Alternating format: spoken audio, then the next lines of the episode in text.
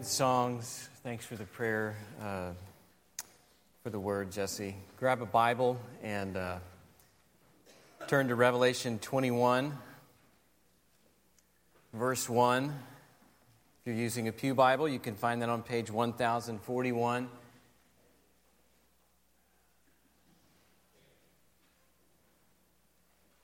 Uh, much of the passage you've already heard read during our service, but it's well worth hearing these words again. So let's listen to God's word from verse 1. Then I saw a new heaven and a new earth. For the first heaven and the first earth had passed away, and the sea was no more. And I saw the holy city, New Jerusalem, coming down out of heaven from God, prepared as a bride adorned for her husband. And I heard a loud voice from the throne saying, Behold, the dwelling place of God is with man. He will dwell with them, and they will be his people, and God himself will be with them as their God. He will wipe away every tear from their eyes, and death shall be no more. Neither shall there be mourning, nor crying, nor pain any more, for the former things have passed away. And he who is seated on the throne said, Behold, I am making all things new. Also, he said, Write this down, for these words are trustworthy and true. And he said to me, It is done. I am the Alpha and the Omega, the beginning and the end. To the thirsty, I will give from the spring of the water of life without payment. The one who conquers will have his heritage, and I will be his God, and he will be my son. But as for the cowardly, the faithless, the detestable, as for murderers, the sexually immoral, sorcerers, idolaters, and all liars, their portion will be in the lake that burns with fire and sulfur, which is the second death. A new heaven and a new earth. Some of you are saying, finally, right? You've been waiting the whole series for this passage. And I don't blame you. It's a wonderful prophecy, one we we all need to hear. I mean, at a distance, the, the war in Ukraine, the, the earthquakes this week in Turkey and Syria, these tragedies uh, sadden us deeply, especially when you start reading the stories and watching the footage and trying to do what you can to put yourself in their shoes. Closer to home, we face our own sorrows with lung cancer and leukemia and lymphoma. Yesterday morning, after 40 years of marriage, Anne lost Jean. And we all lost Jean.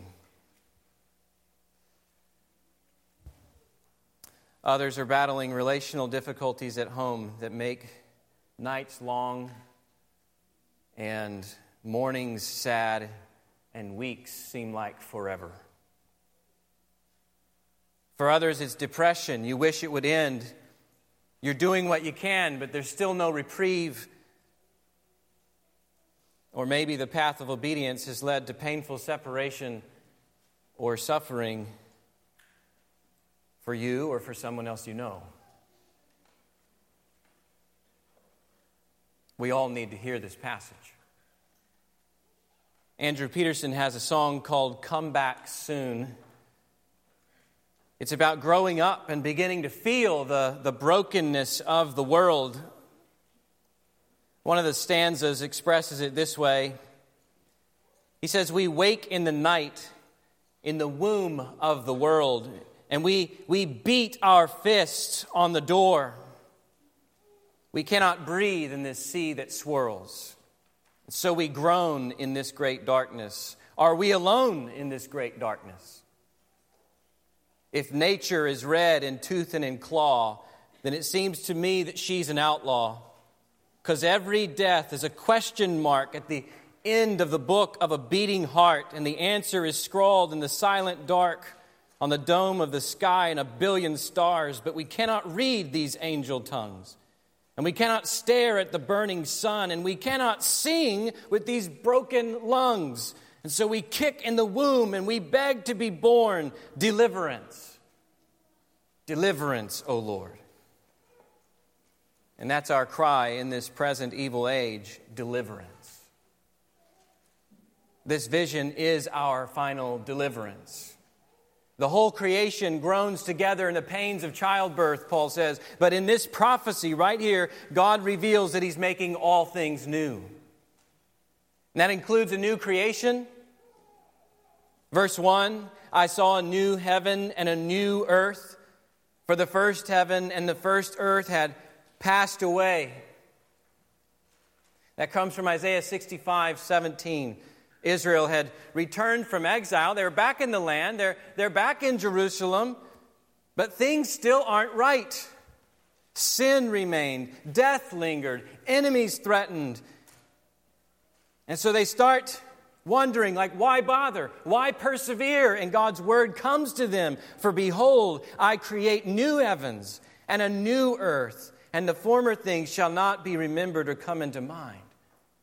Well, John's prophecy comes to a church facing the same kind of world, damaged by sin, haunted with death, threatened by enemies. But unlike Isaiah, John is writing on this side of Jesus' resurrection. He doesn't just repeat Isaiah's words, he, he witnesses their goal. God shows him the new world. Now, some debate whether that new world comes by a purifying renewal or, or a total replacement. Acts 3:21 can speak of God restoring all things. 2 Peter 3:10 speaks of the heavenly bodies burning up. Hebrews 12:27 speaks of God removing only those things which are shakable. Revelation 20:11 has earth and sky fleeing away. But when you consider these texts side by side and and you account for their genre and their context and the imagery they're using, it seems best to say that the, the purification and the renewal is so comprehensive that it's truly a new world. Even if there's continuity with the old, like with our bodies being raised, or with our good works enduring. But the new creation is also far better it's not just unstained by sin, there, there's not even potential for evil to rise again. Notice how he adds, and the sea was no more. Now, there are multiple seas in Revelation. You, you got the bodies of water on the earth, you've got the glassy sea that's before God's throne. But then there's also the sea of chapter 13, verse 1, where the beast rises from the sea.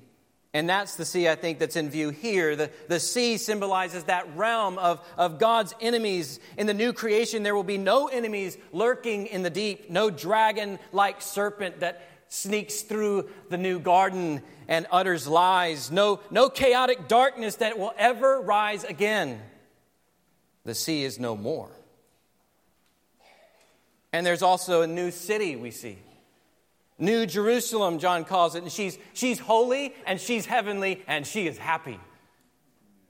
She's holy in that she's free of all moral defilement. Babylon, the other city in Revelation, is full of abominations. New Jerusalem has been wholly set apart for the Lord, and she is pure and she is spotless. She's also heavenly She's heavenly in that we, we see her coming down out of heaven from God. Now, Galatians 4 talks about this, right? He says that you all, right now, are members of the Jerusalem that is above. But here we see Jerusalem finally coming down. The end is not us flying away into some mystical existence floating on clouds. God brings heaven down to earth. And part of that includes his people descending to inherit the earth in new glorified bodies. Now, up to this point in Revelation, right, we, who, who has controlled the earth? It's all the earth dwellers, all the ones that are killing the Christians, snuffing out the church. You see, they think that they are going to conquer the world by murdering the church and suppressing the truth. But, but here we see who the true conquerors are. It's those who gave their lives for Jesus. They descend from heaven and they get the earth. New Jerusalem is also happy. It says she's, she's prepared as a bride who's adorned for her husband. Notice the passive, being prepared. God Himself has made her beautiful. And we're not just talking about a place anymore. We're talking about a people, a people that is compared to a bride. The whole story of Scripture has waited for this moment. Christ, Ephesians tell us, tells us. Christ loved the church, and he gave himself up for her that he might sanctify her, that he might present the church to himself in splendor. And here we see her. She is adorned for her husband. And when Isaiah describes this moment, he includes New Jerusalem's happiness. I read from Isaiah 65 17, but in 65 18, he says, Behold, I create Jerusalem to be a joy and her people to be a gladness. And notice the language. It's not just that they're feeling glad, they themselves, their very nature is gladness. Isaiah 65 18. So she is holy and she is heavenly and she is happy with her husband. Also, notice the new covenant. Not a newer covenant that differs from the one that's ratified by Jesus at the cross. I mean, the same new covenant in Jesus' blood. The end of that covenant says this in Jeremiah 31 33 I will be their God, and they shall be my people. Why? Because I will forgive their iniquity and I will remember their lawless deeds no more. In the new creation, we will experience the fullness of that covenant. Look at it in verse 3. A loud voice from the throne explains Behold, the dwelling place of God is with man. He will dwell with them, and they will be his people, and God himself will be with them as their God. That's the same kind of talk from Jeremiah 31. This language spans the whole of Scripture, reaching as, as far back as God's covenant with Abraham. Such language doesn't belong to everyone. Not everyone has this special relationship with God. It's only those in Christ. It's the language of, of mutual belongingness. It's, it's, if you go back to the marriage analogy of verse 2, it's, it's like their I do to God and God's I do to them. But unlike our human marriages, nothing will separate God from his people. Far better, it says that he dwells with them. And the word behind he will dwell with them call, recalls this imagery from the Exodus where God tabernacled with Israel in the most holy place. He manifested his glory in the tabernacle, and then later he manifested that glory in the temple. But here, that dwelling is not limited to a temple inside the city, it covers the whole city. All of the people, remember, the city is also the people, all the people become his dwelling place. And please don't miss this. The work of redemption in Jesus is so comprehensive that the holy God makes you his glory tent. The saving work of Jesus' blood is so thorough, so cleansing, that God chooses to dwell with you, to be close with you as a husband would a bride.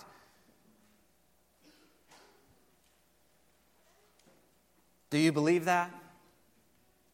I mean, for yourself, that the work of Jesus is that thorough. Do you believe that for one another? We know it in part now through the Spirit's presence in our lives. He has taken up residence. Our bodies are a holy temple, Corinthians tells us, but one day we will all experience this face to face with the Lord. New creation, new city, new covenant, and also new comforts. Verse 4 He will wipe away every tear from their eyes, and death shall be no more. Neither shall there be mourning, nor crying, nor pain anymore, for the former things have passed away. Again, we're, we're reminded here of some promises from, from Isaiah chapter 25. Isaiah 25 is another place where he's describing that future New Jerusalem. It's up atop Mount Zion. It includes Jerusalem and God's dwelling, it's God's kingdom. And God has raised Mount Zion above all his other enemies, and, and he, he has established his throne there. And so he's dwelling in glory among his elders. And what's amazing is that there are others with him. He, he alone is glorious, but, but he's sharing this mountain with the redeemed, the ones that he purchased through the suffering servant. And for these people on that mountain, God spreads a special feast for them. And part of that after saying he spreads the feast for them, he says, And on this mountain I will swallow up the covering that is cast over all peoples, the veil that is spread over all the nations. You get this picture of all the nations having a veil because they keep going to the funerals. The veil that is spread over all nations. God will swallow up death forever, and the Lord God will wipe away tears from all faces, and the reproach of his people he will take away from all the earth, for the Lord has spoken. We can't hardly imagine this. We're just so used to death being here. We structure our lives around it. Entire careers exist to rescue people from death or bury them in death. We have doctors and medicine and diets to delay death. Some use makeup to cover aging toward death.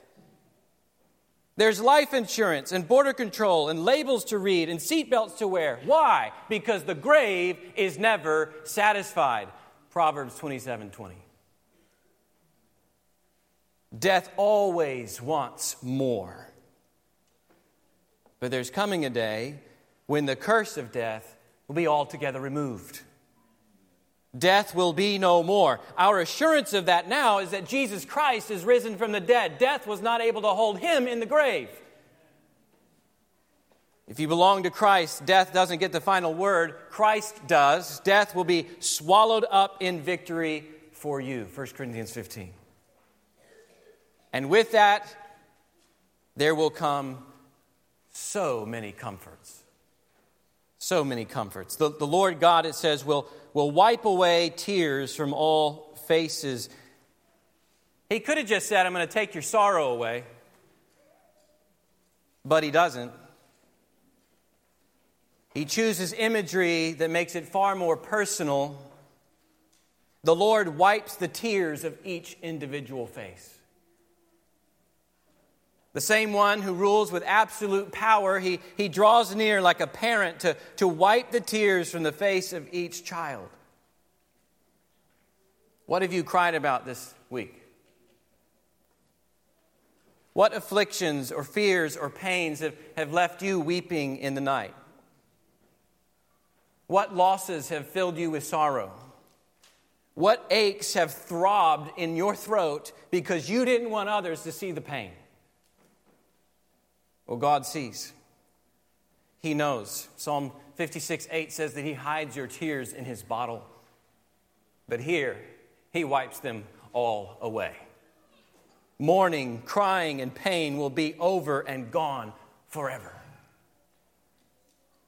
You will be like Samwise Gamgee after the ring was destroyed and he's in Ithilien and he wakes up and he's surprised to be alive and he's surprised to see Gandalf. And he says, Is everything sad going to come untrue? What's happened to the world? A great shadow has departed, Gandalf says. And then he laughed, and the sound was like music or like water in a parched land. And Sam burst into tears. And then, as a sweet rain with pa- will pass down a wind of spring, and the sun will shine out the clearer, his tears ceased, and his laughter welled up. And laughing, he sprang from his bed. How do I feel? He says. Well, I don't know how to say it. I feel, I feel, and he waves his arm around in the air. I feel like spring after winter and sun on the leaves and like trumpets and harps and all the songs I've ever heard. It'll be like that, beloved, and so much more.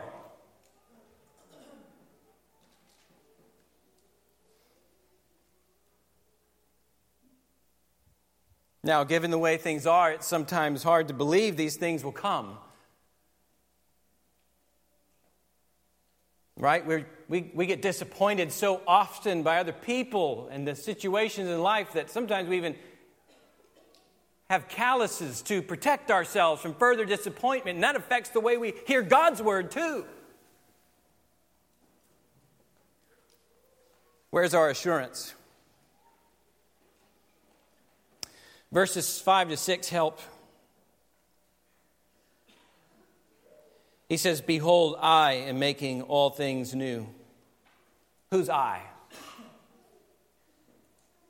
He's the same I that said, Let there be light, and there was light.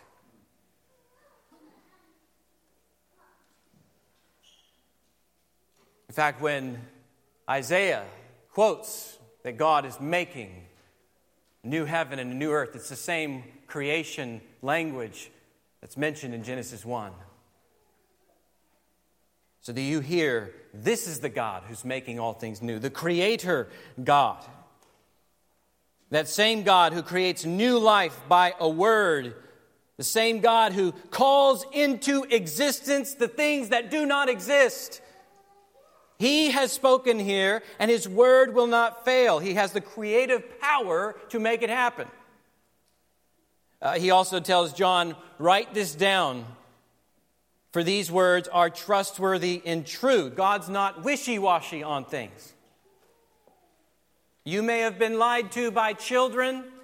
You may have been lied to by a spouse, parents, a friend, pastors, employees, governments, but God never lies. He speaks truth because He is truth. You can take His word to the bank here is a word that we can trust in every situation and find great comfort to press on. We also know they will happen because God controls history. Verse 6 It is done. I am the Alpha and the Omega, the beginning and the end. Now, other places in Revelation, you'll see, so you'll see Alpha and the Omega, the beginning and the end, and also the first and the last. And these are variations of a title that is popular to Isaiah. I'll give you a few to look up when you get home. Isaiah 41, verse 4. Isaiah 41, verse 4, Isaiah 44, verse 6, and Isaiah 48, verse 12. First and last. And God uses this title to distinguish himself from the nations and their idols. The nations and their idols lack any power to determine the future, but God, who is the first and the last, the beginning and the end, not only does He know the future before it takes place, He creates the future by His sovereign word.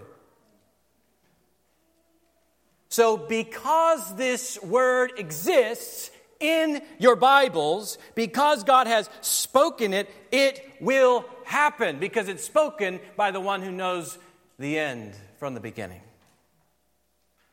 And that's been his pattern throughout history. Since creation, not a single word of his has failed.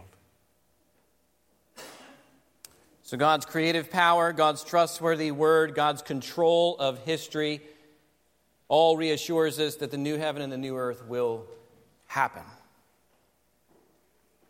Sometimes we say things like, when we're maybe making a deal with somebody. Consider it done. Right? It's a done deal. It's our way of kind of reassuring each other that you can count on it, right? How much more certain it is when God says it is done. He has already started the process, and we know that because he raised his son Jesus Christ, who is the first fruits of that new creation. Jesus is crucified and risen over sin, death, and the devil. He's unstoppable in his judgments and salvation. 1 Corinthians 15 talks about God already in the process of putting his enemies beneath his feet, and the last enemy to be destroyed is death. And so, where does that leave you? Where does that leave you this morning? If these things are so guaranteed, where does that leave you? At the end of verse 6 and into verse 8, the Lord sets before us some rich rewards for those who conquer, uh, for those who conquer, for those who endure, but also severe judgment for those who reject Jesus. He mentions the severe judgment in verse 8, but as for the cowardly, now don't think only they're afraid to stand firm for Jesus before others. That might be included, that, I mean, that's included here. Being afraid to stand firm for Jesus before others. But we should also think of the cowardly in terms of being afraid to admit your weakness and need of Jesus before others. That's also cowardly. As for the cowardly, the faithless, the detestable, as for murderers, the sexually immoral, sorcerers, idolaters, and all liars, their portion will be in the lake that burns with fire and sulfur, which is the second death. Now, we discussed that imagery last week. The lake of fire symbolizes irreversible ruin and ongoing punishment. These things will have no place in the new Jerusalem. Before that, though, he mentions rewards for those who endure, which he calls the thirsty in verse 6, and the conquerors in verse 7. Now, we shouldn't think of these as two different kinds of people. They're the same people described two different ways. What makes the conquerors strong isn't something in themselves, but that they keep relying on God for drink, for life, for sustenance. To be thirsty means you're desperate for God and you come to Him for life. He says, To the thirsty, I will give from the spring of the water of life without payment. Now, we're going, to we're going to discuss this water of life more when we get to chapter 22, verse 1, but it's enough to say here that it flows from God's throne, from God's presence, and it's, a, its life is of such a quality that it turns entire wastelands into a new Eden like paradise. The idea of drinking without payment comes from Isaiah 55, verse 1. Israel has nothing to buy salvation. But God comes and He pays the price, and He says, You come and drink. that price, of course, is the price of His Son. For those who come to the Lord as their drink, their, their sustenance, their life, God will satisfy them totally with His presence. The one who conquers, that's the one who, who is staying faithful to, G, to Jesus until the end. They, they don't give in to the beast kingdom. The Lord says he will have this heritage. What heritage? The new creation heritage of verses 1 to 6. He will, he will have this heritage, and I will be his God, and he will be my son. Now, earlier, the covenant union was compared to a marriage. Here it's compared to adoption. And that's huge because everywhere else in Revelation, up to this point, the language of God's fatherhood has been applied, uh, applied to Jesus' relationship to God. And yet now it's being applied to us. He's re- God is relating to us as sons. In union with Jesus, we become children of God, part of the family, and joint heirs with Christ, whom we've seen throughout Revelation is reigning on the throne. So, again, where does that leave you? What, what will you do with this glorious vision of the new heaven and the new earth? I think the first thing you should do is make sure that your confidence is in the Lamb. Make sure that your confidence is in the Lamb. Revelation paints the world here again in two groups the conquerors and the cowardly.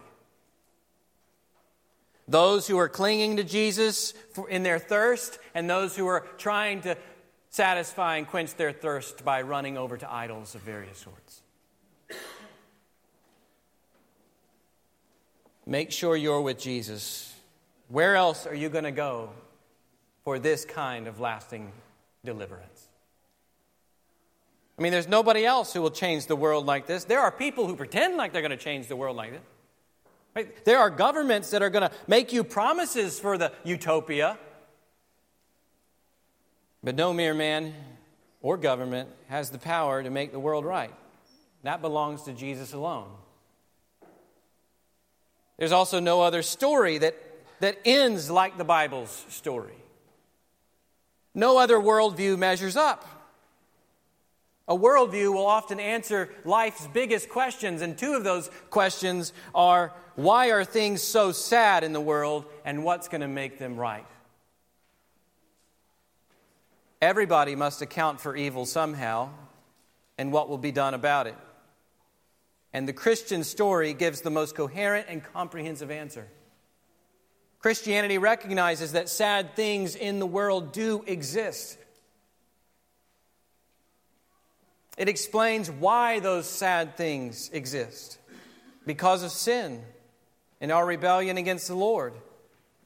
But it also gives us a real hope hope that's not grounded in human ability or, or determined by human merit. It's a hope that comes from outside of us that's grounded in a gracious and loving and just Creator. God makes all things right in His Son Jesus Christ, and His goal is a world rid of all evil and full of joy in His presence. You set that vision against any other worldview and its goals for the world and how it accounts for things in the world, and it becomes clear that God's work in Jesus is the only way. No other worldview is this true to our present experience, this comprehensive in its outlook, this coherent in its storyline, this good for humanity, and this forever in its duration. And so put your confidence in Jesus. Jesus is the one who brings the new creation. I mean, what have you been learning and seeing in Matthew? He's the one who heals the sick and casts out demons and opens the eyes of the blind and makes the lame leap like the deer and he raises the dead. Why? Because he's the one bringing the new creation, bringing the new order. And even better in Matthew, eventually we're going to get there. He gives his life to take a whole bunch of others with him into the new creation. So Jesus brings the new creation reality. So trust in him and keep looking to him. And if you come back to me and say, Well, I'm a little like those in verse 8, like that liar and that immoral person, Jesus can change that too. 2 Corinthians chapter 5 verse 17 says that Jesus is in the business of making people new creations. So that old stuff passes away. Second, encourage one another with this vision. Encourage one another. Jesus gave this prophecy to John who was supposed to give it to the churches, and those churches were going through some super crazy stuff. I mean, if I just kind of walk through where we've been, we've seen suffering and imprisonment, and false teaching and slander, and weariness and death, and economic uncertainty, and rumors of war, and political upheaval, and poverty and famine. That's super crazy times and super sad things. John calls it the tribulation, and we're still walking through the same tribulation. There are many sad things that we are facing. I mentioned some earlier at the start of the sermon. But the nearest to us is our recent loss of Jean. Anne will need the comfort of this vision. So give her the comfort of this vision. And we will all need the comfort of this vision. So remind each other about it, sing to one another about it, read it to each other. I mean, that's why God said, write this down so that you could read it. Some of you aren't reading your Bible. God wrote comforts for you here. You won't make it without them. Get in the Word and read what He has written to you. Memorize these words. Meditate on the promises. There's this great scene in Pilgrim's Progress. Christian and hopeful are in the dungeon of Doubting Castle. I think we've all been there, locked in the darkness of our, of our doubts. And suddenly it dawns on Christian that he has a key. He says, What a fool I have been to lie like this in a stinking dungeon when I could have just as well walked free. In my chest pocket, I have a key called promise that will I am thoroughly persuaded, open any lock in Doubting Castle. And Hopeful says, Well, this is good news. Take it out and try it. Then Christian took the key from his chest and began to try the lock of the dungeon door. And he turned the key, and the bolt unlocked, and the door flew open with ease so that Christian and Hopeful immediately came out. Let me encourage you to hide this vision in your chest pocket. Speak it to each other when you're in Doubting Castle. And third, endure the path of obedience with hope. Endure the path of obedience with hope. As we've seen before, Revelation exists for a suffering church. It's written to help the church endure whatever suffering they face in following Jesus. God doesn't leave us guessing here. In our suffering, He shows us the end before it comes. Right? It's when you're walking through the suffering, if there's no end to this, that's when despair starts. But if you have the end, if you know this is where God is taking us, oh, we can make it. That's why He's shown it. This is God's way of saying, hang on, it's coming. I'm bringing this. I will satisfy you forever. I have two examples. One is from a book I just finished. It's excellent. It's called Everything Sad is Untrue by Daniel Nayeri. I hope I'm saying his name right. Daniel had to, to flee Iran with his mother and sister, and they settled as refugees in Oklahoma. And this book is kind of like a patchwork story that he tells from the, ban- the vantage point of his middle school years in Oklahoma after he, he comes to America. And sometimes it's hilarious, like the time when his friend, his friend in Oklahoma complains that his Iranian food looks like poop. And then his friend has him over to his house, and then the dad serves sloppy joes. Apparently, our poop is more acceptable. But other times, as he's telling the story, it's heartrending, and many of the heartrending moments involve the hardships that his mother faces in the path of obedience to Jesus. Her husband physically abused her. The authorities in Iran interrogated her, and she had to face some extreme poverty. And Daniel then writes this about his mom who's a follower of Jesus. He says, The legend of my mom is that she can't be stopped. Not when you hit her, not when a whole country full of goons puts her in a cage, not even if you make her poor, her poor and try to kill her slowly in the little by little poison of sadness. And the legend is true, I think, because she has fixed her eyes on something beyond the rivers of blood to a beautiful place on the other side. Beloved, Revelation has given us that beautiful place on the other side. So fix your eyes on it in suffering to help you endure. And another example comes in our brother Brian, Brian Tom. Brian is battling stage four lung cancer, and he hasn't been able to speak for a while or lift his voice in song like he wants to. But a few Sundays ago, I looked over, I think it was the last Sunday he's, he's been able to come. I looked across the way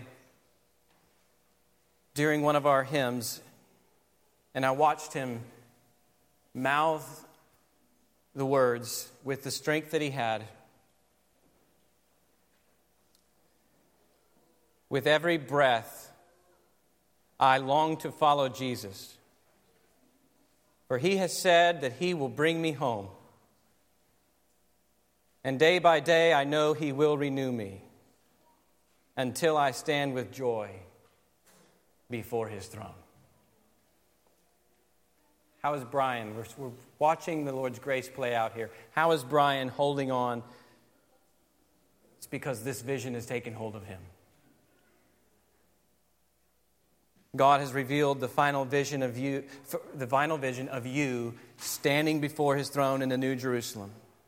So let it help you persevere to the end. Beloved, God says, Behold, I am making all things new. Let's pray together. Father, we are grateful that you have not kept us guessing. You have revealed all we need to persevere. And we thank you for this vision of the new creation and the new Jerusalem. Fix our eyes upon it. We long for that day when you will wipe away all of our tears. Until then, keep us drawing near to one another, speaking the truth of the gladness that is to come And we know that that same presence of God that will one day make the earth and us beautiful is even now present by the Holy Spirit in us. So, by your presence, bring your comforts even now until they come in full. Christ we pray. Amen.